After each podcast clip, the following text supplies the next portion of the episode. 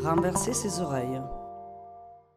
Salvo fait partie de cette génération euh, d'artistes italiens qui arrivent euh, au devant de la scène euh, juste après l'apparition de l'arte povera. Donc, il a été associé à certaines expositions du mouvement au tout début des années 70.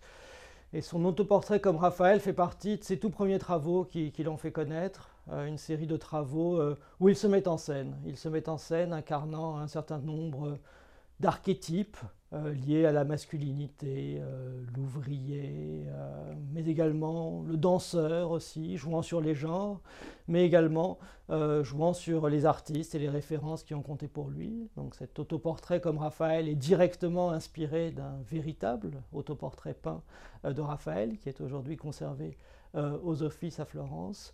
Et finalement, on peut y voir là la marque d'une génération qui affirme la volonté euh, de revenir à une certaine forme de, fiction, euh, et peut-être en porte-à-faux avec euh, la génération de l'arte povera des années précédentes. Salvo est l'exact contemporain de gens comme Luigi Antani, qui sont également présents dans l'exposition, mais par bien des aspects aussi annonce beaucoup d'autres œuvres sur la mise en scène de soi de la fin des années 70, comme par exemple les œuvres de Cindy Sherman à partir de 1978.